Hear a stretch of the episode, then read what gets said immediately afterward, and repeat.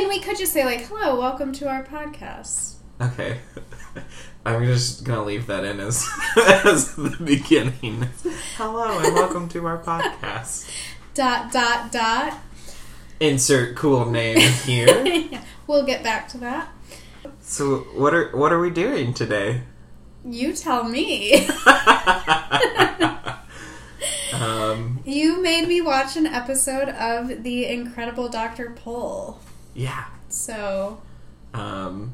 And I'm I'm sorry for that. I'm not sorry. I enjoyed it. Uh, I don't think you should be sorry. I was captivated, I think. I think I think that is a good word for it. But why why did I make you watch an episode of Incredible Doctor Pol? Well, you told me that it's your lifelong dream to host a podcast. Uh, we then did our usual thing of not speaking again for about a full month. Um, and then we returned to that idea and started to actually brainstorm what a podcast could be about. Yes, like most white men of my age, I had the calling, the urge... To be heard. To be heard. And to make a podcast. And this was the best idea we could come up with. And so we're going to see how where this takes us. Yeah. But for those of you who don't know, Katie and I are both veterinarians and kind of have unique positions in, in the veterinary field, or maybe not what people think of when... You hear that we're veterinarians, and so we, we get a lot of questions that are asking about pets and what we think about this, uh, or have we seen this show of Vet Med, and so most of the time is, I don't know, I can't help you. No, I haven't seen that show. Yeah, so we'll be basically each... time we record. I almost said each week, and then I didn't want to make that commitment. don't don't you sign us up for that. Uh, so we'll be watching specific episodes of different veterinary, I guess, are they docu-series? I don't know what the that's probably the best technical term is for these. And then discussing them, basically our thoughts and reactions. Yes, this is basically a good way for us to stay connected with each other, share our life story, and stay connected with our friends and family who will be the only ones listening to this. Mostly I want to force my friendship on Jeff. Yes. And this was the only way I could get him to commit, so... Um, yeah, so, yeah, and have you... Did you have any history with these shows as far as... Other than, like, people asking if you'd seen them, have you heard... Because I had actually heard quite a bit about Doctor Pol in certain, ve- like, realms of veterinary yeah, medicine. But Doctor, have you? Doctor, sorry, I interrupted there. Um, Doctor Pol is the only one that I feel like I've really gotten a specific uh, commentary from people on, and it's it's interesting because it's very polarized. I've heard people say that... You know, they'll approach me and they'll, they know I'm a veterinarian and they say, oh my gosh, I love Doctor Pol and like, it's so cool to watch him do what he does. And then, uh, and I guess this is primarily actually the divide is whether it's someone from general public view versus people within our field. Um, I think that's where the differing opinions come from. Because then if I talk to other vets, they...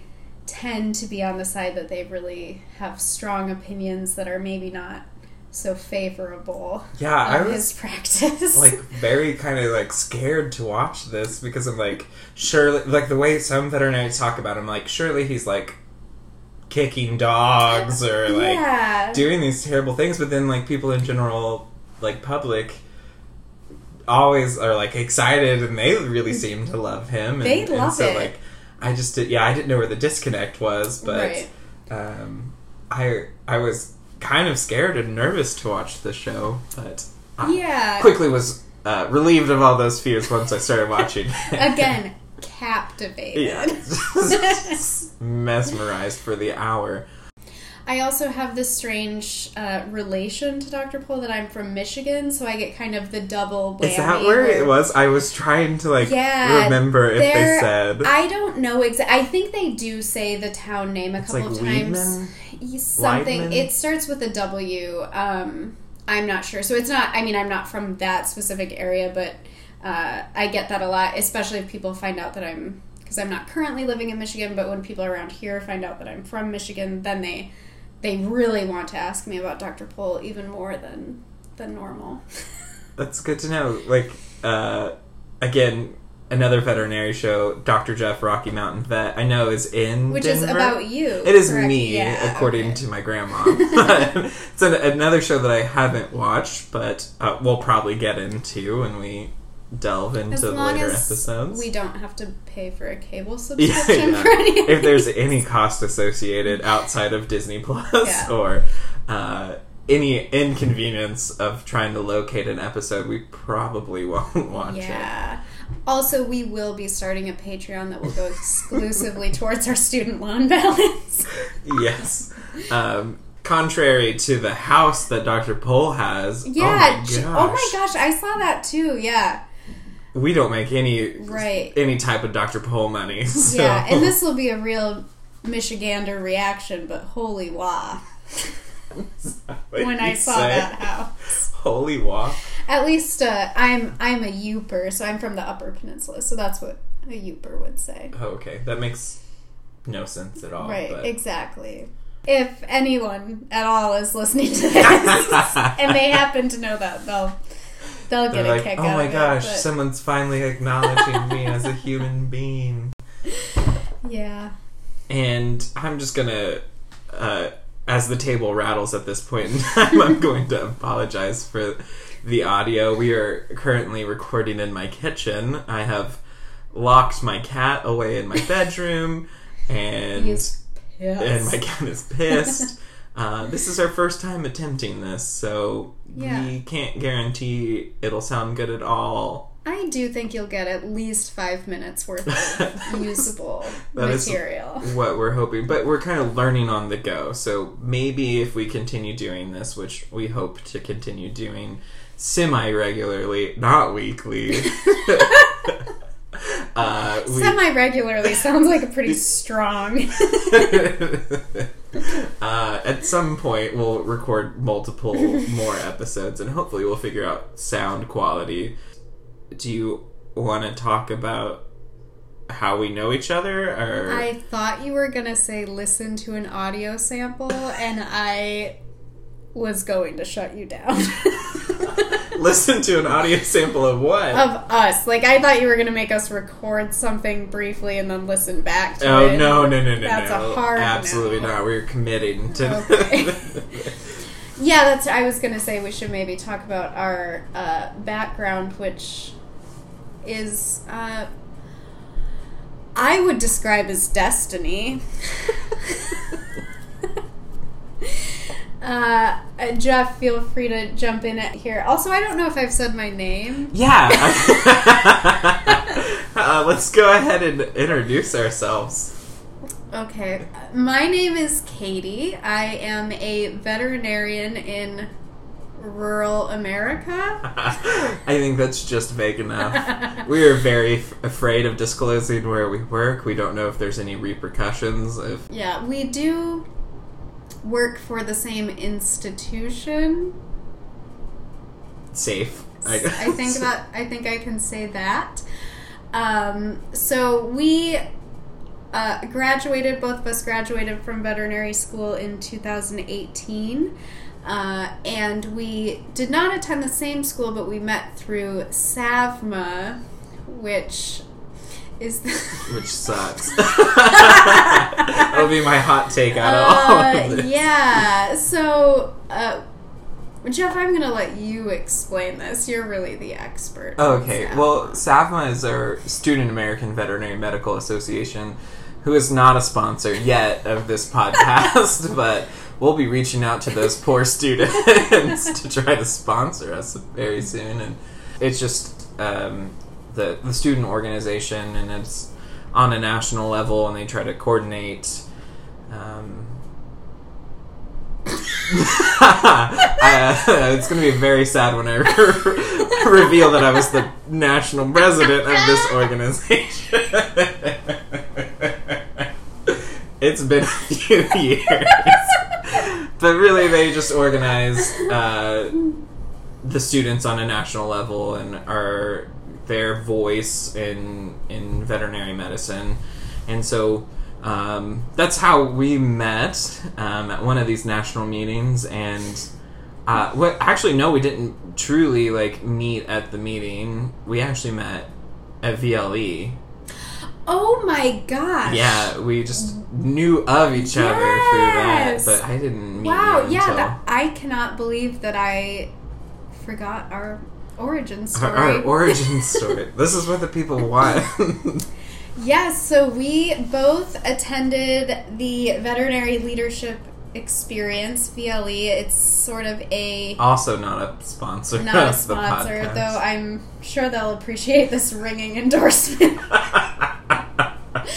Uh, so I want to, I didn't mean that to come off so snarky. It really was a phenomenal experience that great. I'm incredibly grateful for. I just for. know they don't want to be associated yeah. with either of us. I don't think they're proud of us for graduates, but, uh, so basically it is, uh, I don't know, veterinary, uh, summer camp. It's a camp in the woods. Yeah, camp in the woods, and Uh, you do a lot of team building and trust building activities.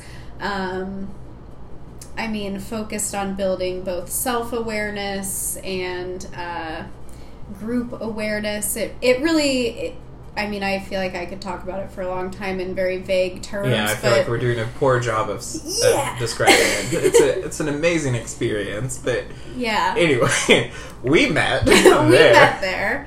Doing none of those right. things. Right. Um, rapidly developed a close bond. uh, and then thankfully had the opportunity to have our paths kind of continue to cross uh, over the years of vet school and then uh, post-vet school. So I think yeah. uh, we easily could have maybe found ourselves in different parts of the country, but somehow ended up in the same area. It's a miracle from God. So I mentioned this earlier, but we're kind of in a, like, not what everyone thinks of immediately when they think of vet med. Well, I'm more of it. You're weirder than I am. Right, yeah. Do I don't even explain my position to the vast majority, even of my family members. It is a dirty secret. So I am... I don't even know what my title really is. I guess I would say a uh, resident in parasitology. I'm also working towards a P H D, so I basically am doing post-vet uh, med or post-vet school work on um, becoming an expert in uh, veterinary parasitology. So basically, uh, I'm in a training program where I'm learning how to mix uh, poop samples with sugar solution, and I'm getting better every day. I mean, I spill less and less each time that I do a fecal at this point. Um, and and sometimes now when I look at fecals, I I know when I'm seeing a pseudoparasite and when I'm not. So. You're like, that's eighty percent sure that is a parasite at this point in time. I'm very proud of you for how far you've come in your residency. This is two, three years into I it now. I can't even tell you. It's just gone by so fast. When there's not an end point, it's hard to know. Yeah, you just don't feel are. like tracking. So right, yeah. That I, is... I do think that technically I'm in my third year. Okay. Mm-hmm. Is that I'm going to end vague? that story with opening a can of Busch Light. That's better than the majority of reactions I get, which are gross. It is gross. It's a little bit gross, but... but I, I love parasitology. You did attend what many would say is the parasitology vet school. That's true. I will claim that, because... Uh, I will say that I attended Oklahoma State. I uh, don't care if they get mad at me. You're their crown jewel. I am their crown jewel, damn it. I was that national president. And they're like, who are you? Yeah. Just a, a little bit about me for those who don't know. I, I would say less weird, but still not um, the most common of positions. Basically Doctor Pol. I am basically Doctor Pol uh, without the small animal side, so literally useless to my family members. And typically your shirt is on. Yeah, I, I don't take off my shirt nearly as much as Doctor Pol will have you believe we do. I'm just going to start anytime we see a patient, just like in front of students, just taking off my shirt. Like, it's time. um, but I I do, um, I chose to go the large animal medicine path. And so I work with the the better species of the large animal. So I work with cattle and then also sheep, goat, camelids. Pigs. I was going to say, don't forget the mark. most important the ones. The most important ones. Um, and then less and less horses, but... Yeah, um, gross. Yeah, gross. Sorry, horse people. um, but yeah, so that's uh, probably enough about us. I would think so. You like to look at poop, and yep. I take my shirt off at work a lot. I am a little bit horrified by the fact that even I have a hard time describing... Keeping your shirt on. That, and that I can barely describe what it is I'm doing. At least easier to describe it to other people in the veterinary field, because most of the time, if I even mention the word parasitology, I just get a blank stare from people. So it's helpful that... Uh, at least hope I assume that anyone who would listen to this will know what a parasite is. If you don't, you can feel free to email us. I will drop an email at some point in time. We don't have a name, so don't want to have an email. Stay tuned. Just call me. My yeah, phone number. Yeah, let's, let's give her personal yeah, information. Yeah, my social security number is... I'm just going to try to insert some bleeps so it sounds like you read that. All right, so the first episode, I don't know if you saw, the, the title of it is called Vet and Wild. Oh, I don't know that I did even look at yeah, the title. Yeah, I just looked at it. I didn't know they had titles other than episode one, but yeah. when I rewatched it to get a refresher, um, I noticed it was called Vet and Wild. Interesting. And what a Vet and Wild show it was. Are you, I'm sorry, is it Vet in Wild or? And Wild, sorry, I will enunciate. Vet and Wild. Like wet and wild. Like we're getting oh, wet and wild. So was it the N apostrophe? No, it was no, and. Vet and Wild. Interesting. Yeah. I don't know. I'm not sure. I, don't, I think we're dwelling too much on it. Well, I'm trying to reflect on the episode and. And think of why it I got think that that was title. Just their, like, fun... Yeah. Fun wordplay. I didn't see the other names of the episodes yet. Um, I'm sure they're just going to be able to plug in wet... Or... vet into any of the episodes. Yeah. Inter- well, now I'm going to keep my eyes open for the title. Yeah. I watched this episode shortly before arriving to Jeff's house today, so it is fresh. Fresh. And I watched it a... Two weeks ago. When I was originally supposed When we were to. originally going to record this. So, um, Katie can keep us honest because she had the the most recent watching. But, um, and again, I'm just going to disclaim this. I know these are real life people and we are going to do our best not to make fun of them or to remember that they're real life people. Mm-hmm, mm-hmm. But holy God, this first client...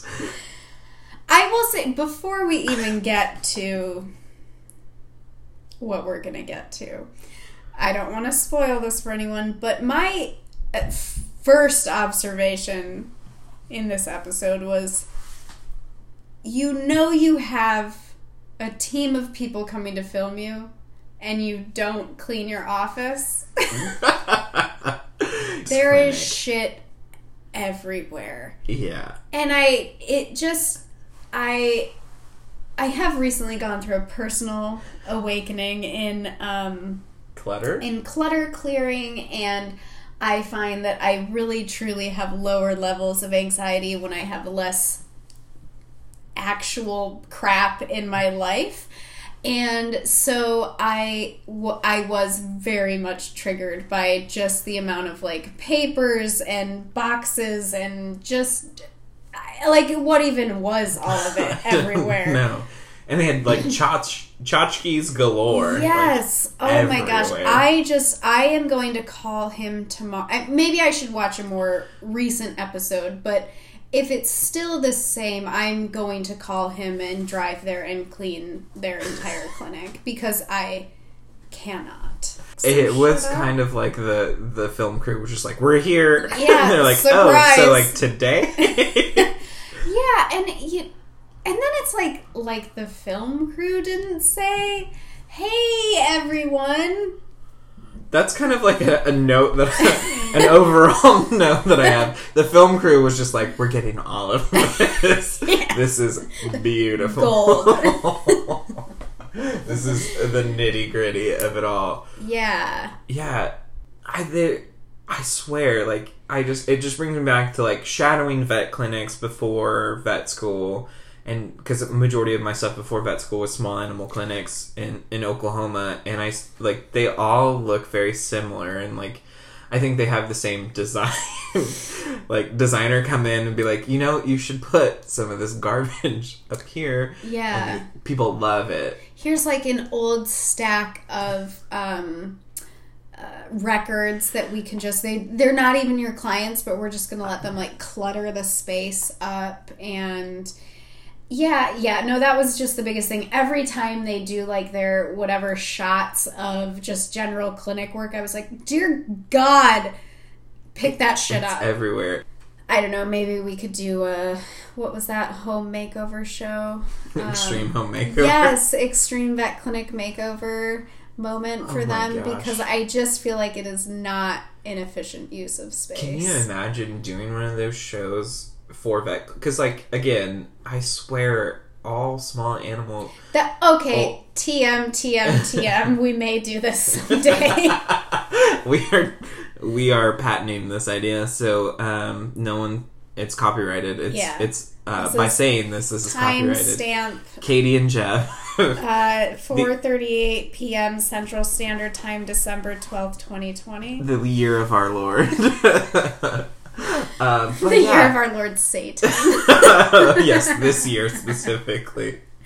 It did look like, if you told me it was the nineteen nineties, I, I, I wouldn't have, like, yeah. batted an eye. But that uh, that is kind of like a commentary on veterinary medicine in general too, because a lot of a lot of the older clinics are kind of stuck in in kind of these older ways of doing things. And very true. And I think. I, and that's not a, a diss. No, I was just going to say, I think that's something that we really need to delve into, because I have heard a lot of, I mean, I'll say it, I've heard a lot of hate on this show, not on the show, but people talking about the show from other members of the veterinary community. And I I think that there is a really big disconnect. I mean, we are both working in an academic institution. The Careful. The bleep bleep. But I was going to say the uh, quote-unquote ivory tower of medicine. And so I think it's it's very easy to look down upon the practices that occur in a more rural setting.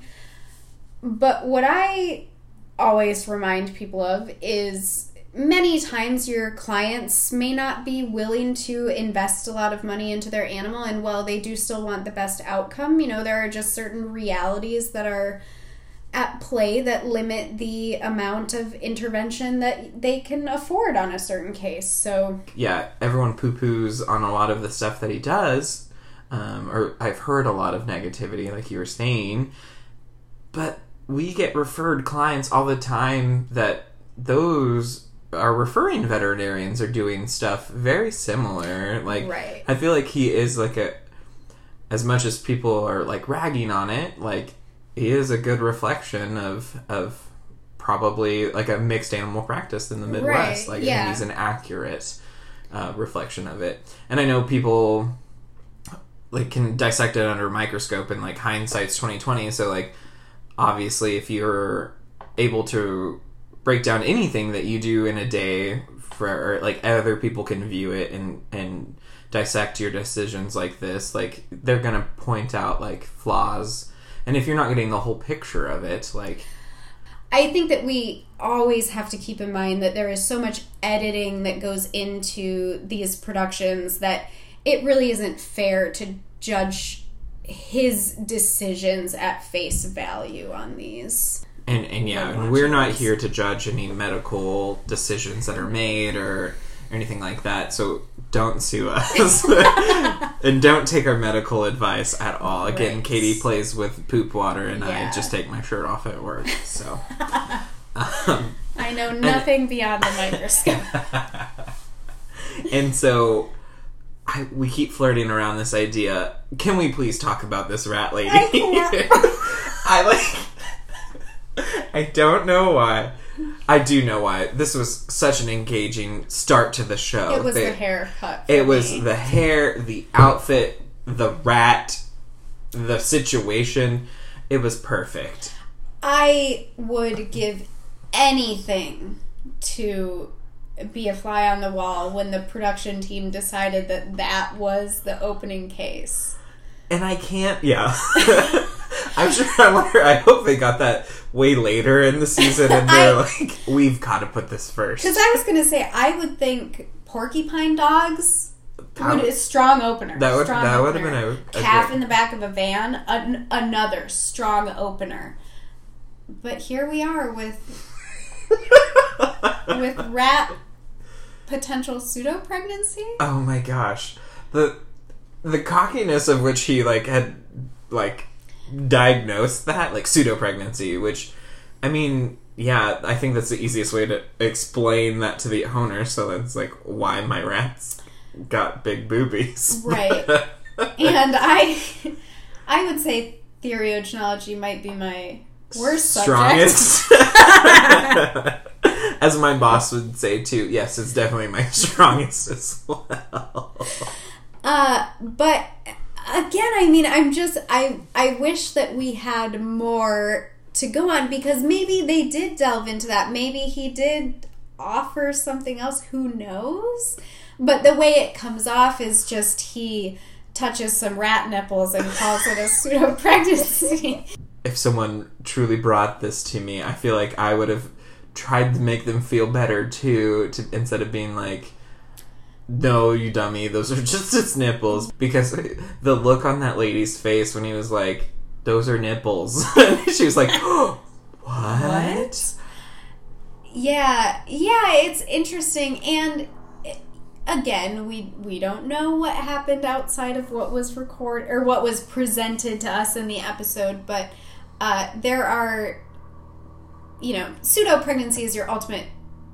potentially ultimate diagnosis in this case, but it's not necessarily, you don't know the cause of that, so uh, I think it potentially still warranted some sort of workup. I, I guess maybe he's taking the route of let's see if this resolves. Yeah, I don't know, but I'm I've never owned a rat or known.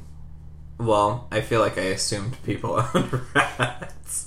um, but I I don't know how much people are willing to spend on them. So, I like, I don't know, like, the workup cost. Of... I saw several during fourth year. You did? Year.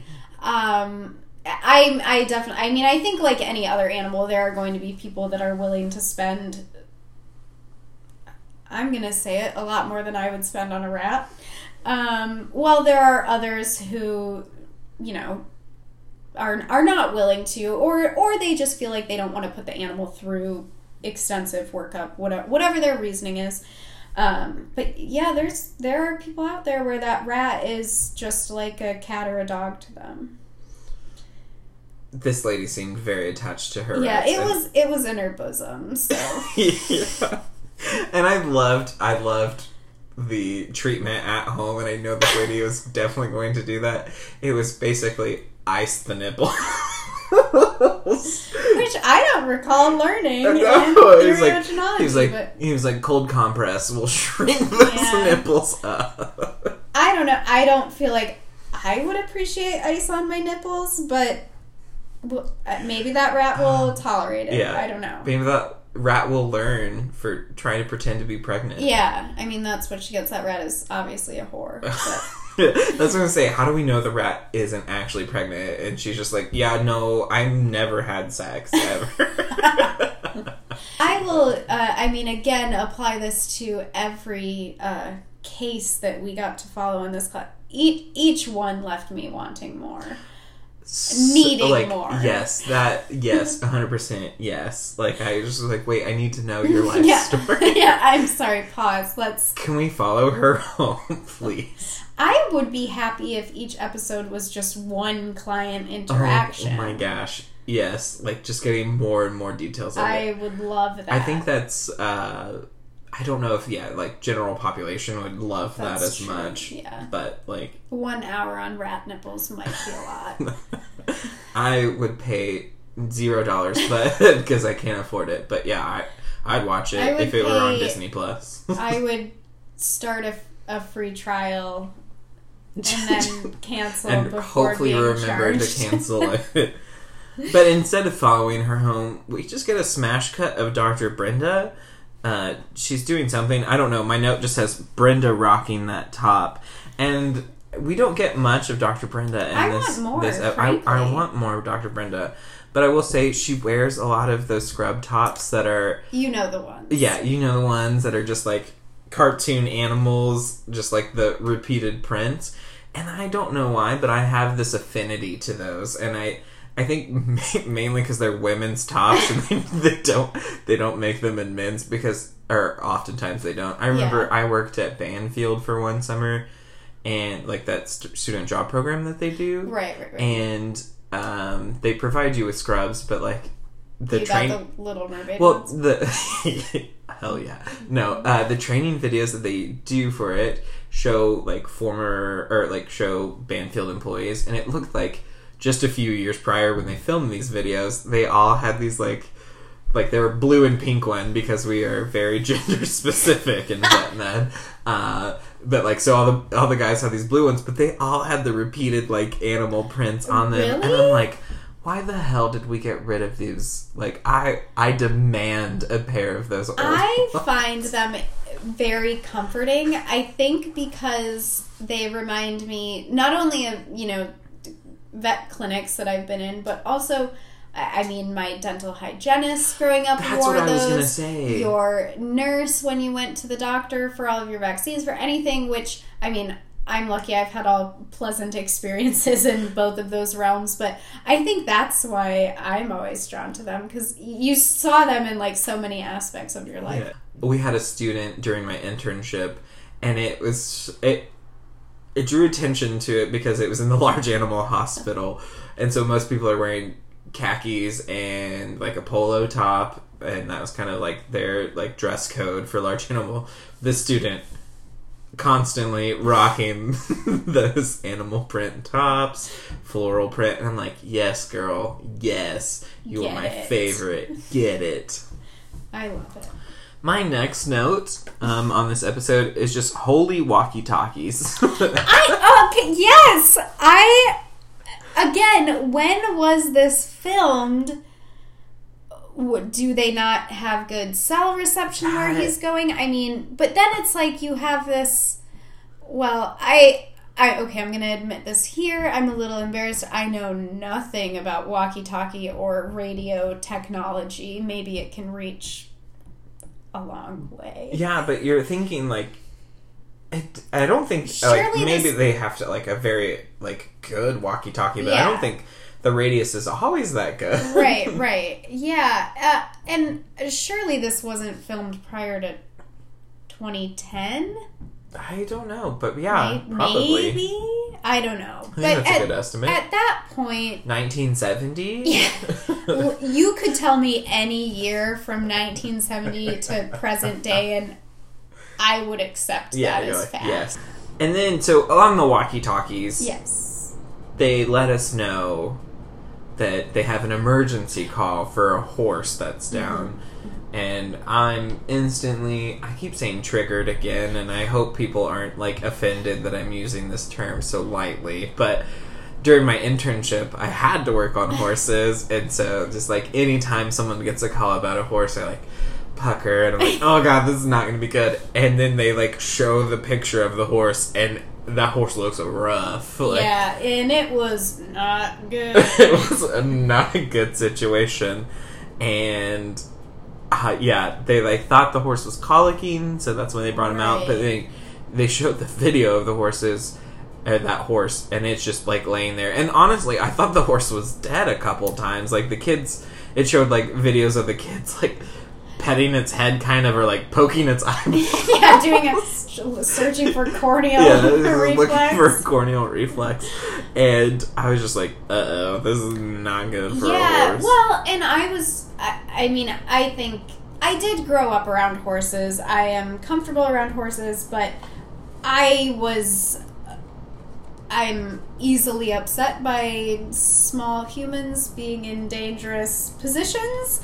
And I was very worried about those kids sitting around that horse the way they were. Which, again, I mean, that's not necessarily Doctor Pol's place to say anything. But, um, you know, I, I think when you know that you have a horse that is potentially in distress, in pain, not doing well, we we don't really want anyone within uh, a radius where they can be injured. Yeah, so and there were some, in, like, compromising positions yeah. if that horse was truly going to, like, right, right. Which, I mean, thrash around. Apparently it couldn't do much, but it's still, that kind of made me get a little nervous. Yeah, like, I agree. I, my note just says, damn children. This is not going to, like, come off nice, but, like, I really, like, dislike going on an emergency call and having kids there mm-hmm. because it's usually a traumatic event and and it's not, like, a good situation right. and sometimes it's like the kids are not keyed up on that at all right. and so they're climbing on things or just, like, all up in the horse's business yeah. and it's, it's hard, like, as someone who doesn't have kids or or really interacts with children all that much, I don't know what to do right. and I can't be like, hey, your kids. Yeah, and it's a high-stress situation for everyone mm. involved. But and I, I think that horses, you know, that's quite, kind of unique to equine uh, things in general because t- typically, or I will say more often than with other species maybe, uh, there aren't the best uh, methods for restraint available. There's not necessarily uh, any sort of stock that you can put that animal in. You know, you're sort of in the Wild West when it comes to horse emergency, where you are relying a lot on people being able to handle that animal for you, and that presents a very dangerous situation in a lot of uh, times. And children just ruin everything. I am...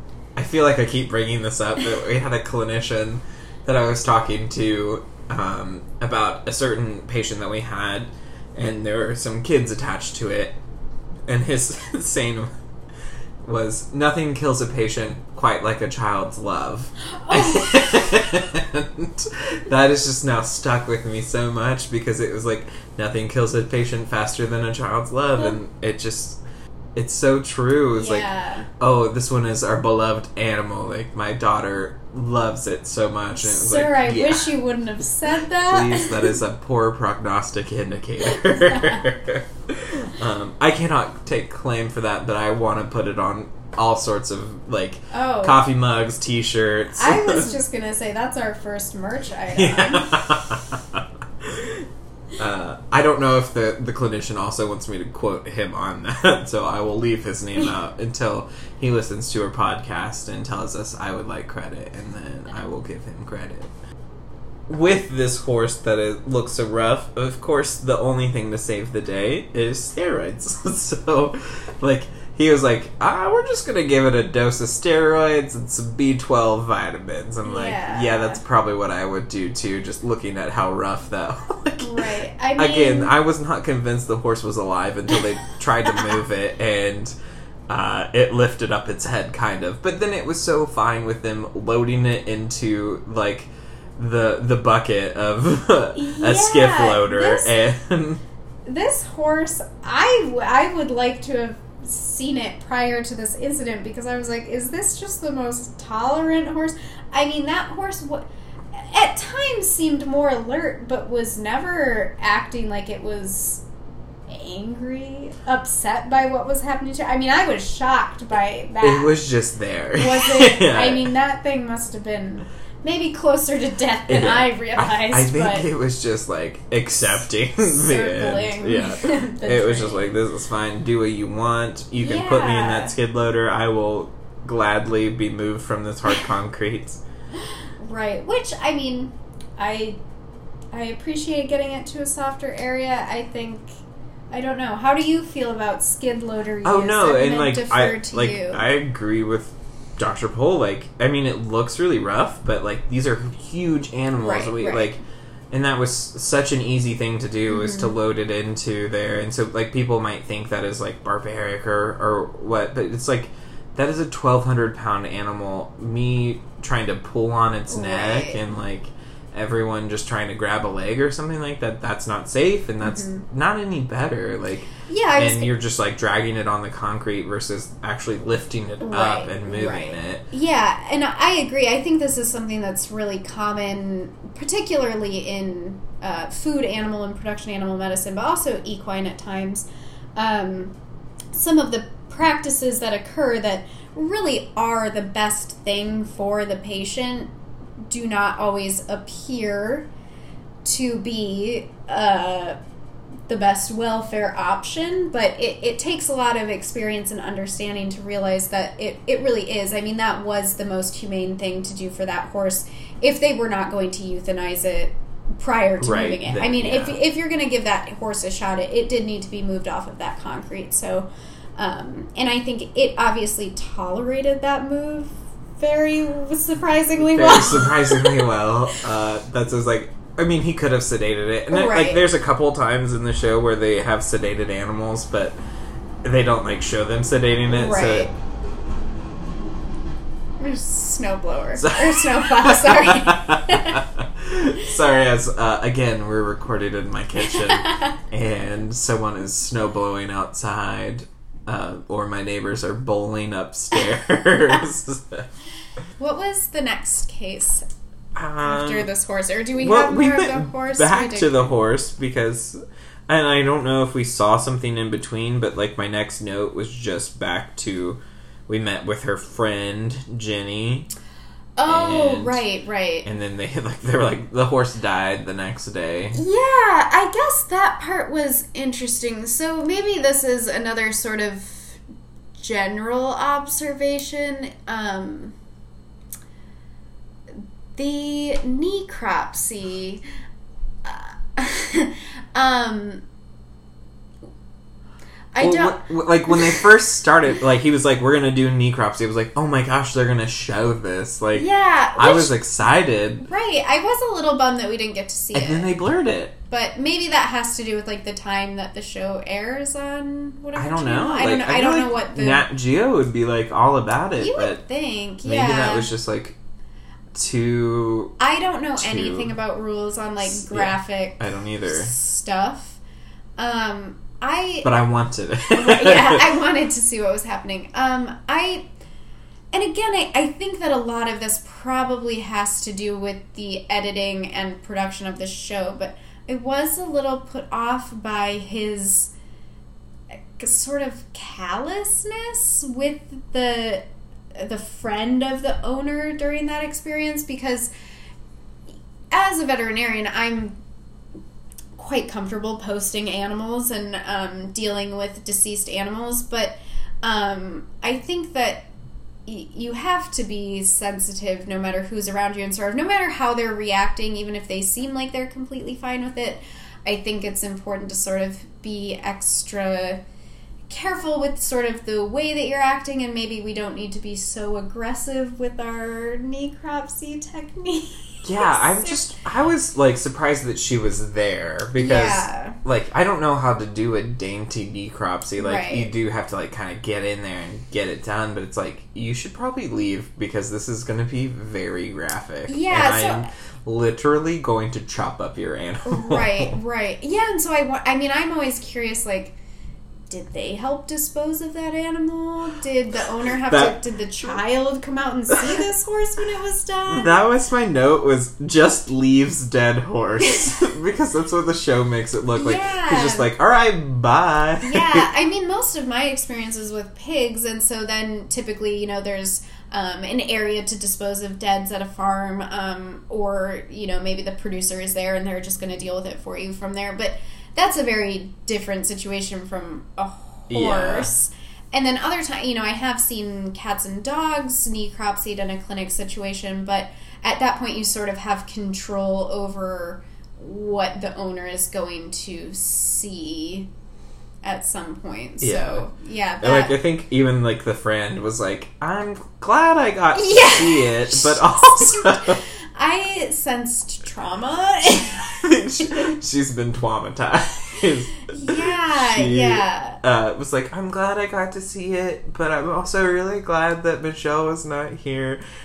I've already had this discussion with my cat Palmer that, like, I am not paying for any sort of, like... Anything. Anything as far as, like, veterinary care for him, or, like, if he's does something dumb and needs surgery, I'm like... Best of luck Sorry. to you. Maybe another owner will find you. But I will, I think, push for a necropsy if he and when he dies. But yeah. I think he also might be immortal. Um, right. So. Yeah, and I think, to me, some of the difference is, like, you know, was this an animal where it was somewhat expected and you yeah. maybe had an idea of what was going on? Well, then, okay, we probably know... Um, and, you know, the... Or a previous diagnosis of, yeah. like, liver issues. Right, and... right. Um, if it's something that could potentially be super interesting, I mean, maybe I would be uh, more encouraged to do it, even if it were for selfish reasons of, like, getting someone a cool case report or something. Mm-hmm. Um, but I think if it's, you know, we have a fourteen-year-old dog that died, I don't think you're going to find anything riveting on necropsy, so I'd probably skip it at that point, but yeah. Palmer probably doesn't even have, like, true blood circulating through his body. I don't think so. I think he's just yeah. made of natty light. Which is what all gods are made of, is natty light. Um, yeah. And so we go from, and I, I, I apologize to any of the clients that I might have not taken notes of, because I did not. Uh, I, I think, I, you're think I got. I think I got all of them. But we go from there to the Pol household. My my first note is that house, and I I think we already said that it was an amazing house. Yeah, they've got like three canoes and kayaks yeah. sitting on the beach of their. But then drive like a nineteen eighty-nine Jeep Wrangler. like... Yeah, it's this is all very interesting to me. I mean, I would like a more of a tour of yeah. the house. I mean, this could be something where maybe once we saw inside, we wouldn't be so. Astounded. It's true. It's probably just full of shit, like, like their clinic. But yeah, it did. That looked very, very nice. So, I mean, we can't forget that, again, when Doctor Pol graduated from vet school, probably was not uh, crippled by student debt in the way that we are, so... And I think you went to vet school in Germany, and so... Right, right, that could I be. think they, like, pay for their public education. Sure. I think like, everywhere is better than here yeah. or something. They value education but, or but, something. But, yeah... Like I don't think he was quite as riddled in debt, but I don't want to speak to his uh, finances. But right. his house makes it seem like he's doing pretty, pretty well. well. Yeah. And so his big thing is his son Charles is coming home, and he quickly inserts himself in, into the narrative of the show and is like, right. oh, I have this job, but I can take... I know you're busy at the clinic, yeah. so I can... I can come help you for the next few weeks. I'm like, yeah. Charles, you just want to be on the T V show. Or like the you. producer was like, we need some more family and yeah. like interaction. So Charles quickly gave up his job of wherever, whatever he was doing. I don't know if they said what it was. I don't know. I, I'm not sure. Just that he works in L A. Yeah. And so. I was just like, obviously, he was the one that got this show made. I had to say. He but, works for Nat Geo yeah. in L A. But he was like, I, I'd be much more willing now, willing participant than a hostage as a right, child. Yeah. And I think that's... I think that's very accurate for a lot of uh, children that grew up with... My parents aren't veterinarians. I don't... Mine are not. Either. Um, but, yeah, I mean, I think it's easy because we have interest in veterinary medicine, obviously. Um, uh, the thought of having a parent that's a vet, it's like, oh, my gosh, how could you not have all of this experience and kind of have a handle on what's going on? But, you know, my dad does workman's compensation insurance, and... I don't know Could anything about tell that. Anything about it? Yeah, he, he so, said something. He was like, "I want to palpitate a cow," and Doctor Pol was just kind of like, "No, you idiot! Is palpate." How I I, I kind of feel like Doctor Pol, like he's very proud of his son, but also, yeah, I think there's this deep seated like, my son's an idiot, right? Yeah, I mean, you wonder like, did he want his son to go to vet school and? Following dad's footsteps, and, or it's and talking to like a, a lot of people that are clinicians now and and have younger children, a lot of them don't want them to That's go into the veterinary medicine. That's the consensus I've heard, but to me, a lot of that has um, come from sort of more of the shift in the profession and you know, kind of the realization. I mean, I don't want to say that the mental health issues are a new thing in the last few decades, but I think there's been more of an appreciation that that is an actual problem. Um, so I've always thought it was more that, not that the people didn't really still love vet medicine in general. Uh, yeah, I think that's more of the push is they just don't want their kids to have to struggle. Yeah. And they want them... Oh, I want my children to struggle. I want my kids to just suffer, really. Yeah. I want my children to have it worse than me. Yeah, yeah. Like, that will make me feel a lot better. That's kind of the mentality of the world, right? Is that not it, how you're supposed to be? Oh, you're not Does that mean I'm not ready for kids? I think, I think you and Dylan are ready.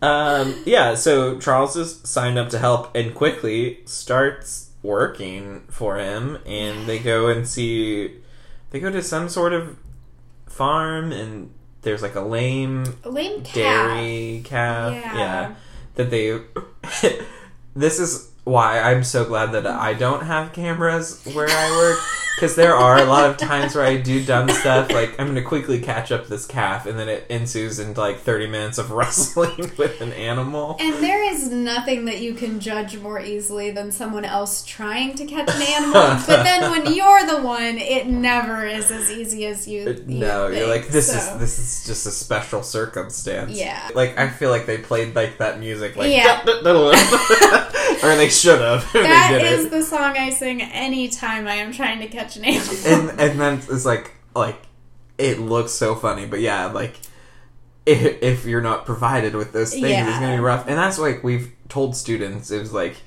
you need if you're doing any sort of like farm calls or something like that, you need to charge by the hour because mm-hmm. you're gonna get called out to places like this that are like, oh, we haven't even caught up our cattle yet, and then you're like, oh, cool, like now I'm gonna be paid. I, like we always joke with. Clients too, or we kind of say we're like we're the most expensive and useless cowboys that you could hire.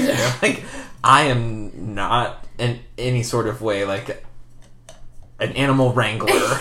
Anyway, like I have no roping experience. Right. I have no like no experience like that, and so it's like yeah, I will gladly try to catch up your animals for you, but you're gonna a pay for my time, and then like. B, I'm not very good yeah, at it. You so. will be disappointed. You are not going to be happy with this.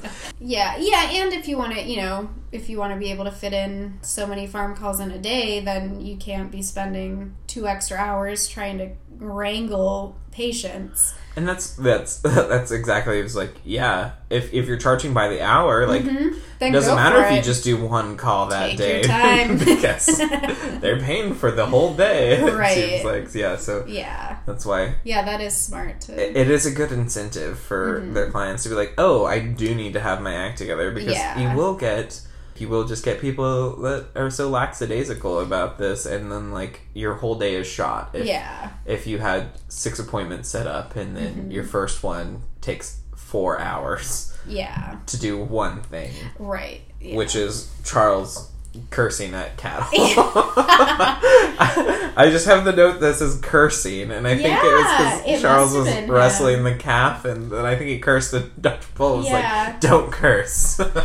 Which I am, like, I am such a potty mouth, and oh, I feel really bad, yeah. so bad in front of students, too, because, like, I am constantly cursing, and there are times where students will curse, and they're like, I'll make, like, a... You can't say that! Like, what? And then it's like, I've set this precedent, and I'm, I'm fine with it. And now with, like, current times and the clients in the building, like, we've been very lax about, yeah. about things, but it's like, I remember one student getting in trouble during my internship about uh, cursing, and like he was doing something and the animal moved and he was like, oh shit. And then uh, later, like, the clinician was like, do not curse in front of the clients. And I was like, I mean, yeah, yeah. That's a tough one. I mean, it's one of those things where you just never know who takes offense to it. Yeah. And it is so easy to let stuff slip, but then it, it you know, I know you're the type of person, and I, I'm the same way, where it's like you feel terrible if you realize that, like, it did bother someone, because we never mean for it to be in an offensive way, but most of the time we use it for, like, comedic. Right. Yeah, I go through phases where I feel like I develop a really bad potty mouth, and then all of a sudden I'm like, okay, I gotta kind of, like, clean this reel, up and reel then, it back in.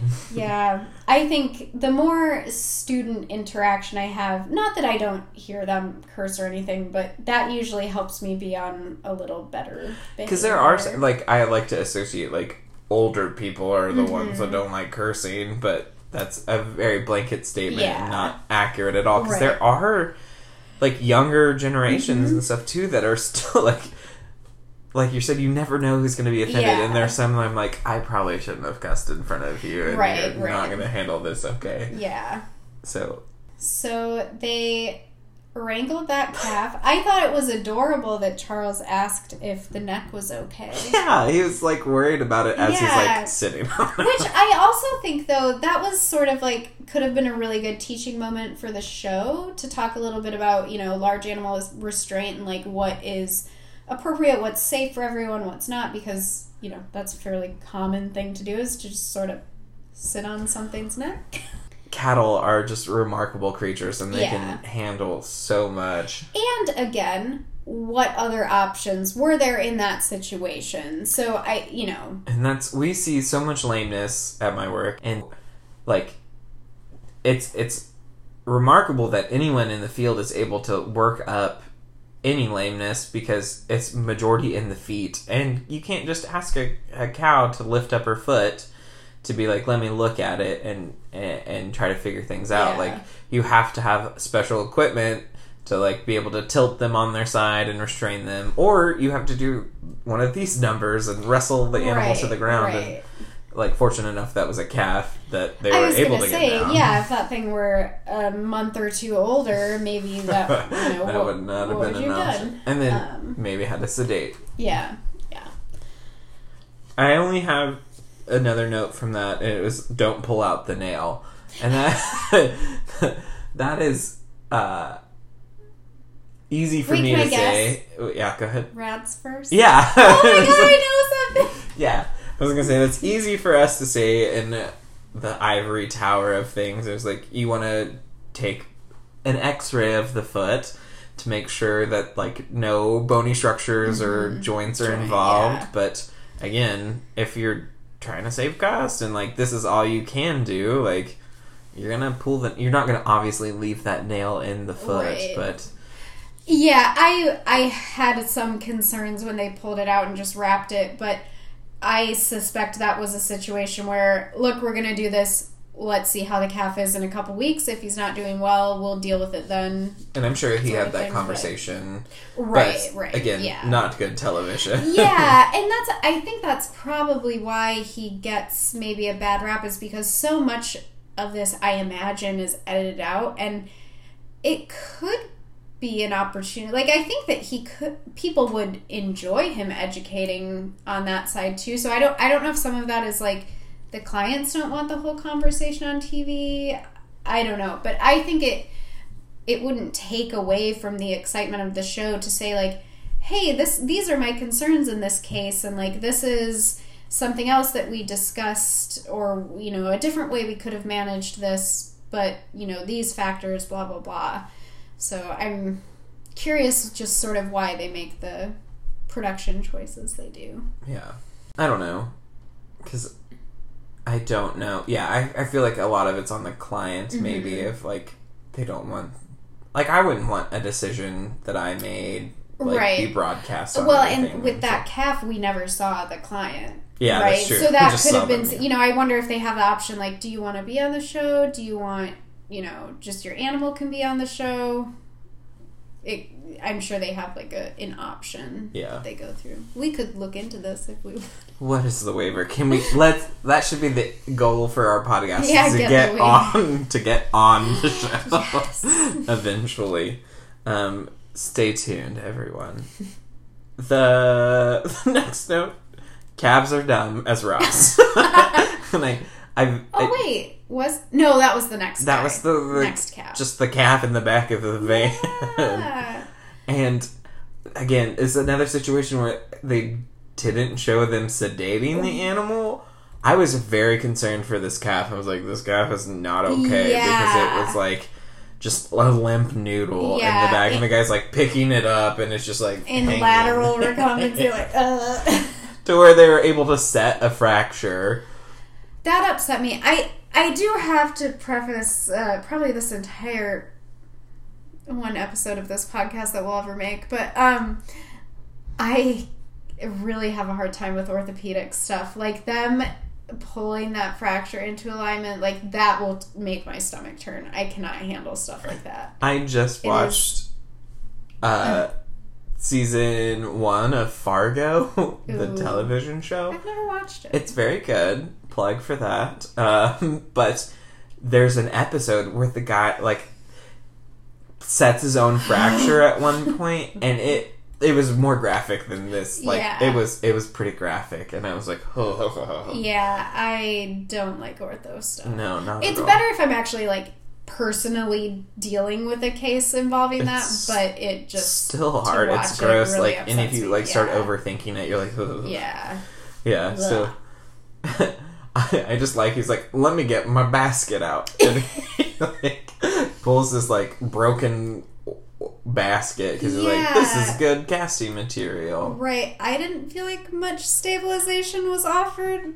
And he was saying, like, this splint is good enough. And I'm like, maybe. Yeah. Again, we didn't put our hands on it. Who knows what that... Fi- and we didn't really even see the finished product, mm-mm. so... Who knows? What I've seen done is where they cast, and then a week later will, or you know, however much later, um, then cut the cast and then sort of use it more as a splint. Yeah, and that's what we tend to do. Yeah. It's like, this still needs a little bit of support, right. and so we'll just use that and like tape it on yeah. with a lot of duct tape. And so, yeah. Again, I'm just talking about using duct tape in medicine. So, yeah, I that, can we really throw stones at this wicker basket? I do want to say, back to the calf with the wire in its foot. Do you think that was staying on for a week? Oh no! no. I half expected that uh, material, the bandage material, to come off like as it jumped away. From yeah, I just I. One of my clinicians that I worked with, we talked about putting blocks or, or, or bandages on things, and they were like, I guarantee this for either three steps or thirty seconds, and that's my only guarantee.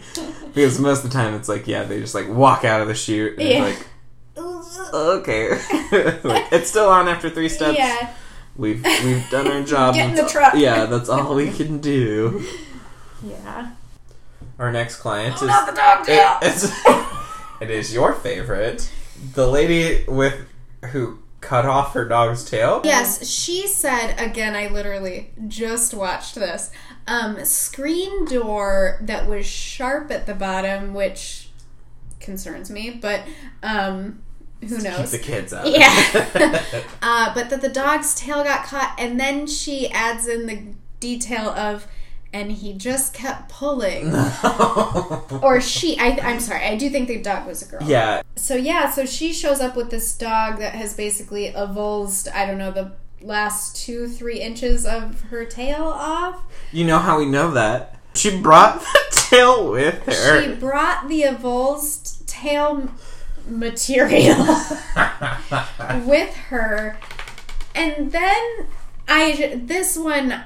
I honestly, like, couldn't really watch what he was doing because, again, orthopedic stuff just, it gives me the heebie-jeebies. And then when he's talking about nerves being involved, and then he's like, I'm just going to cut it off. And I was so nervous. I'm sorry, I'm getting really ahead of myself. But basically, the client, the dog is sedated. The client is restraining yes. the head end of the animal. He was like, go ahead and hold her because she might not be as oh sedated. Oh my gosh. No. And she is like kissing this dog on the mouth. I mean, and when I say the client is restraining, hopefully everyone appreciates that that means this is an unrestrained animal.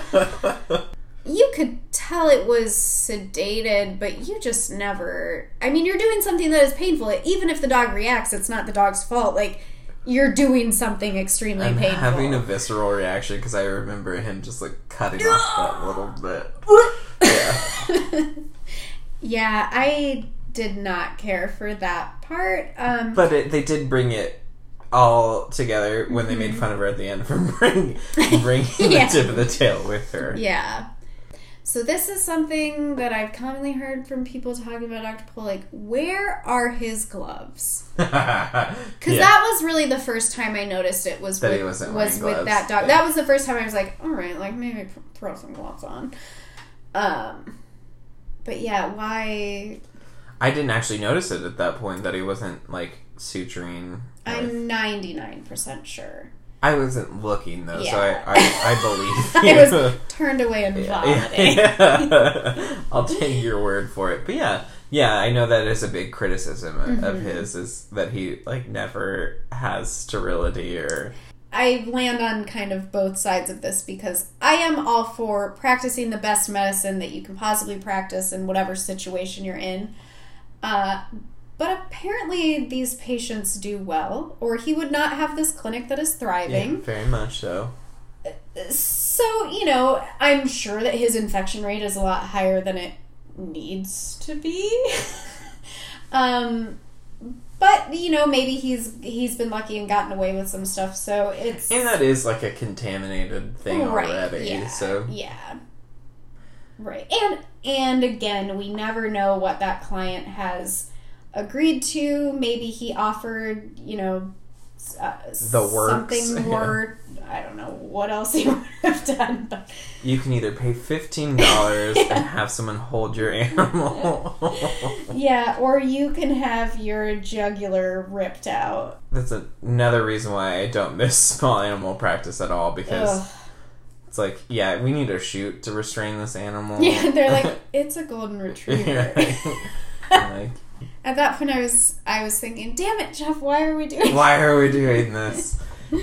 I just, I blacked out and went to the next one where they're just palpating cows. Oh, yeah, that was a fun. It was fun. Interlude. Charles wanted to palpitate those cows, and Doctor Pol let him. Yeah. And, and he got to check that box off his list. It was all fun and games. Mm-hmm.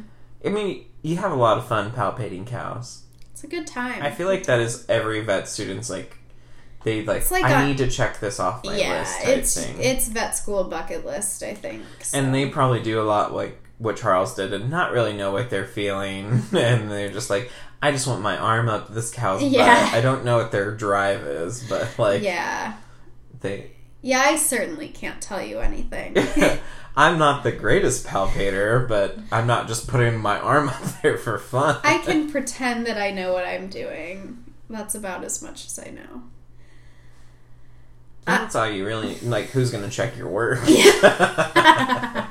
uh, I did, um, when Charles mentioned, I thought it was interesting, you sort of brought up, oh, my dad has started these herd health yeah, evaluations, yeah. Um, which I thought, oh, okay, so, like, you know, we're sort of um, doing preventative checks on these herds, or at least sort of more of the management level rather than intervention level.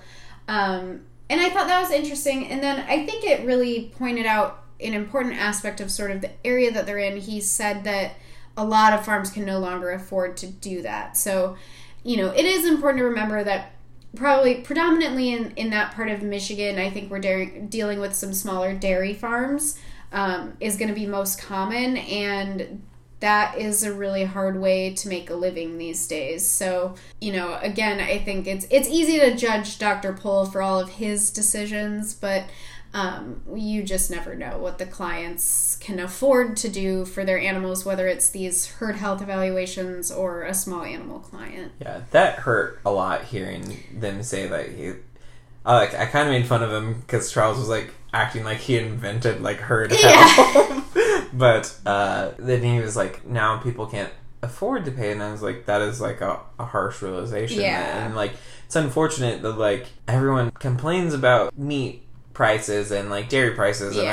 and I, I cannot stress enough that like that money is not going to those dairy producers mm-hmm. or those beef producers, and that money is not going to the veterinarian either. Yeah. Like, that is completely out of their control, and like it's like one of the saddest things yeah. of, of all of this is is these people stake their livelihood and they want to take care of their animals as much as possible, but yeah. then like they aren't getting any money from this really, or like can barely make a living right. from it, and and then there are people that are profiting from this. Yeah, and, and it's and, not the people that are interacting and, with those animals on all. a day-to-day. Yeah, no. So the next patient that rolls into town was, uh, I think his name was Clint. Oh, wow. Yeah. You remember his name. And he lived, uh, I know he said he lived about forty-five minutes away, but he had these two dogs that had just um, encountered a porcupine. Uh, and he, I felt bad for him because he said that he tried to start taking out the quills on his own, but the dogs were not uh, tolerating it well, and so he said he was going to bring them into Doc Pol. Um, so again, I mean, I think that shows, you know, these are people that, I don't know, maybe I'm just, have been on a soapbox this whole time, but these are people who, they do care about their animals. Okay. I mean, they want to do what is right, and, and um, you know, whether the setting is the best place for these animals to be or not, like, I think it is important that he, you know, he recognized, like, okay, I can't do I this can't by myself. Get a million of these quills Because out. Those dogs were covered in quills. And even Pol was like, so most of the time, a dog will, like, go in and, like, investigate investigate the porcupine and get, like, a few quills yeah. in. And he's like, these dogs, though, yeah, were bas- full of themselves. Basically, these dogs were not very smart. No, and they were, their faces were covered oh in. Have you gosh. ever dealt with one of these, like, in I vet school? Or, no. I, during an externship, we had one come in, and I remember, like, we sedated it, and just, like, it, it's exactly how it happens on the show. You're just, like, constantly pulling out quills. Yeah. And then you're, like, getting stabbed yourself because Ugh. you're like basically putting your hand in their mouth trying to find because they them. have smaller ones that have broken off, and so like at the end I think the nurse was like, yeah, there's probably some left, but they're just gonna have to like work their way out. Yeah. Like, and that's true, is like you can only, there are so many of them. Yeah. it is it is awful. Yeah, so those poor dogs. But we, and I don't think we really saw a resolution of that case. No, I, we, we did see the They were still sedate. Threw them in the back of the oh my truck. God, I must have missed that. No, no, like, we saw them leave by, like, them still, like, being so, like, drunk and yeah, sedated. Like, just tossed. T- and, like, lightly placed in the back of the truck. I'm like, probably. I know we're defending a lot, but I was like, that's probably not the best decision yeah. to put them back there. Um, I also noticed that those dogs were intact, too. And I was like, well, there, oh, there you go. That yeah. is your problem. That'll there. make a dog pretty dumb. That is a dumb dog. Yeah. Spay and neuter your pets. For fuck's sake. From there, we move to, there's this cow who was calving, and they were like, oh, we've got to pull it. But then it was, like, all of a sudden, like, a dead calf. Yeah. I don't... That was... This was a weird one. Because he said, like, the calf had been dead for, like, three, three days. days. Yeah, yeah, which... Can you really tell? Can you tell that? I don't know. I mean, I think you can tell, has this calf been dead a while? A while. And uh, it, again... Cows are amazing creatures, yeah. And so, like, they can live with something dead inside of them for that many days and just be fine until they're not fine. Right. But, uh, yeah, I thought, I thought, like, the setup for it was mm-hmm. just, like, all of a sudden you're like, oh, they're just pulling a dead calf? It was odd, and I mean, again, I think that was, like, that was, to me, a really interesting case. Like, why was that not the opener to the show? Like, why did we start with rat nipples? And I felt like... They, like, blew through this one so yeah. fast. Yeah. I do wonder if maybe the whole concept of fetotomy was yeah. not, you know, maybe they don't want to open do blur, with that. They did blur it, I'm pretty yeah. sure. Yeah. But, yeah, and that's, like, yeah, the it's, like, a darker thing other than rat nipples, right. which is very light and yeah. fun. Um, but, like, yeah, I thought it was very interesting. Until the mm. farmer was like, we're organic. And then I yeah. rolled my eyes a little bit. And right. Yeah. At I, least he did allow this animal to get antibiotics. Yes. Like, she clearly needed it. Yeah. And I liked that he sort of explained the, uh, sort of the process for that. Like, this ca- cow is going to get a red tag and she goes into the conventional market now. Um... You know, I th- I thought that was maybe a little bit that was good, good for yeah. people to, to be like, not that they would necessarily know what that really means, but um, yeah, I thought that was interesting. Yeah, and that like he understands that like th- like antibiotics are when used right. correctly are like appropriate, like yeah, it, are necessary. Yeah, at times. I was at first worried when he first said that because you know. Again, I'm curious, like, what the conversation was between them, because Doctor Pol didn't really seem to ask.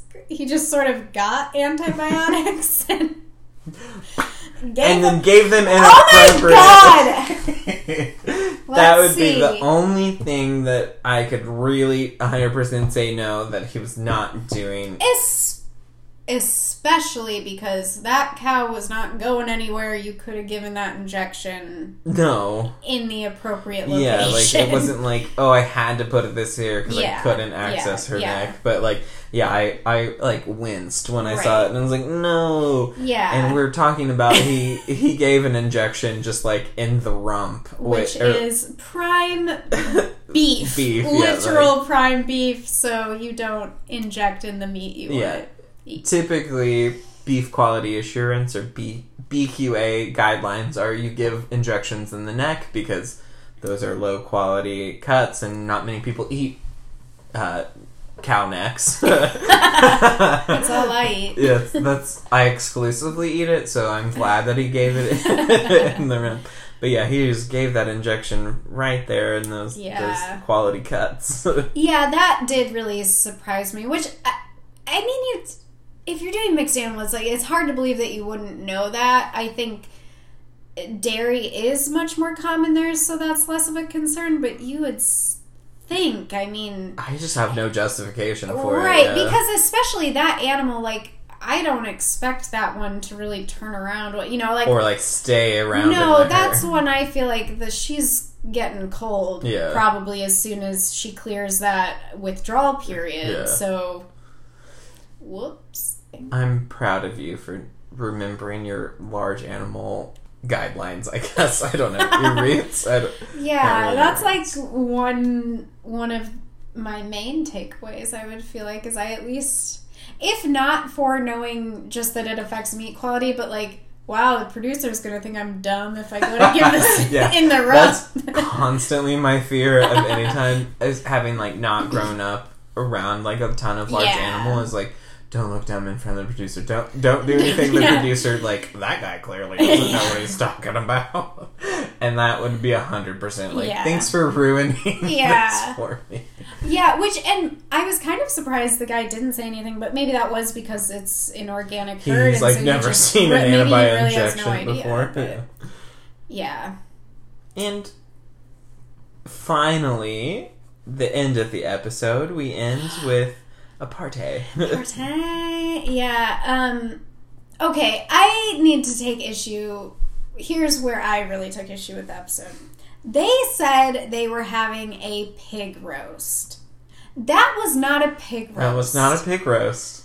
No. It might have been some pork. That was pork being roasted.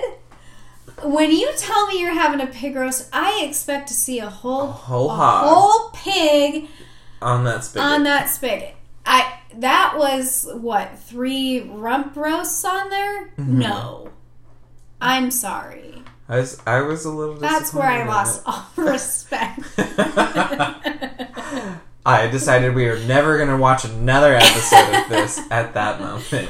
I mean, it did look good, but that's just, I'm sorry, that's not pig roast. Nope. Maybe that was too graphic. Maybe they tried to have it, and the producers yeah. were like, you know, you can't do, you that. Can't do that. People can't see that. You're supposed to be curing these animals.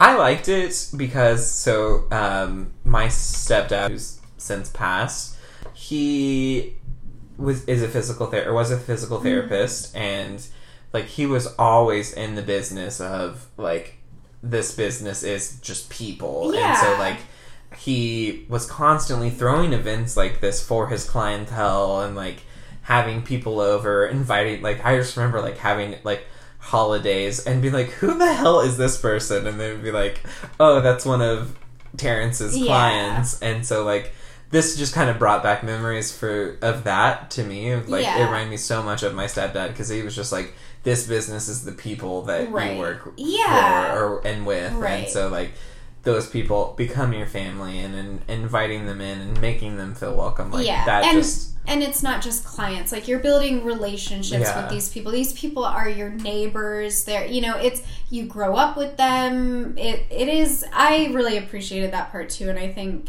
Um, that's really important to remember too, you know, regardless of what we think of his specific practices, like, he's very well respected by all of these clients that we're seeing, and so all nineteen thousand all nineteen thousand not a single negative Google review, uh, but I, I think that says a lot. I mean, I think if you can build that much trust and that good of a reputation with people that you're serving, what more can you ask for? I mean, this is clearly old school, you know, is he doing everything how we think it would be best?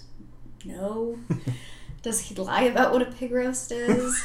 But that rat bastard. Rat bastard. Get him off of television. But I did love, you know, I loved that, like, his neighbor was there helping him set up, and then he, even people who had previously worked for the practice were there. You yeah. know, I, I think that was that was cool. It seemed see. like they had a couple of, like, veterinary that then yeah. became veterinarians uh, that, like, yeah. he, he taught, and yeah. that I thought I thought that was a, a very nice ending. But then they randomly had a dip. Like, that wasn't the end of the episode. They brought in the horse lady to um, end the episode again. Right. And I thought that was, like, kind of like a somber ending. Like, it was kind of hopeful because she was talking about, like, animals in the future or something right. like that. But well, I thought it was kind of strange because she sort of alludes to, like, oh, we're open to getting another horse, but then, like, they didn't show her getting another, you know, it sort of made me think, like, oh, they're gonna, like, show this kid picking out a new horse, and yeah. like, that'll be cute, but then it was just like another horse for her to kill. to love to death to love to death um, yeah it just ended sort of awkwardly. I think they should have just ended at the party. Like, I agree I agree Pol was rocking a Hawaiian t-shirt, like, his Hawaiian shirt game was strong. Like, yeah, I mean, what more do you want? In I mean, air. I guess all I want is for him to take it off. To, yeah, you know, I mean, that's arm a cow, easy, but easy access. Yeah, that was, um, I mean, again, I think captivating. If we can take one word from this, captivating would be that one. Yeah, uh... a lot of hot takes on that I, one. I enjoyed it. I will say this, and I, like, look forward to watching more episodes. I do too. More um, Brenda. More Brenda, please. More Brenda's tops, please. More rat ladies, hopefully. I I, I, I need to know if she iced this rat's nipples. I just I am looking forward to more episodes. I am too. I'm trying to keep a very open mind. I think maybe I've sounded like a dork trying to defend him. I'm not necessarily trying to defend him. I just think in our field, it's very easy to cut people down. And um, whether it's clients leaving bad reviews or vets hating on vets, I, I don't want to be on that train. So I'm trying to give him the benefit of the doubt in a lot of situations, but we will talk about sort of, you know, areas where we think there's room for improvement, or at least try and explain the situation more. Yeah, I really like that kind of philosophy is like, or like you bringing that up is like, we deal with enough negativity in our our day-to-day, and like we deal with clients leaving bad reviews, and like nothing's worse than like someone within your own profession cutting you down and like talking trash. And that's what we we try to be very delicate with referring clinicians to, because sometimes mm-hmm. clients are like, well, why didn't they do this? And having to like be like, well, they like justifying certain actions, and like, and so I I love that kind of mentality that you're talking about of like building each other up and not cutting each other down, yeah. and like and and trying to justify certain reactions, and right. putting yourself in their place is is really important. Yeah. Yeah, and especially when we're dealing with something where editing is involved. I mean, you just, you have no idea what has actually, you know, conspired to bring you that that view of the yeah. situation. Yeah, so. Where, like, you know, Doctor Pol's not in the editing. Yeah. You, like, include this. Like, I after this Charles episode... Might. Charles could be. um, after this episode, I'm going to just, like, edit edit this to make you sound racist.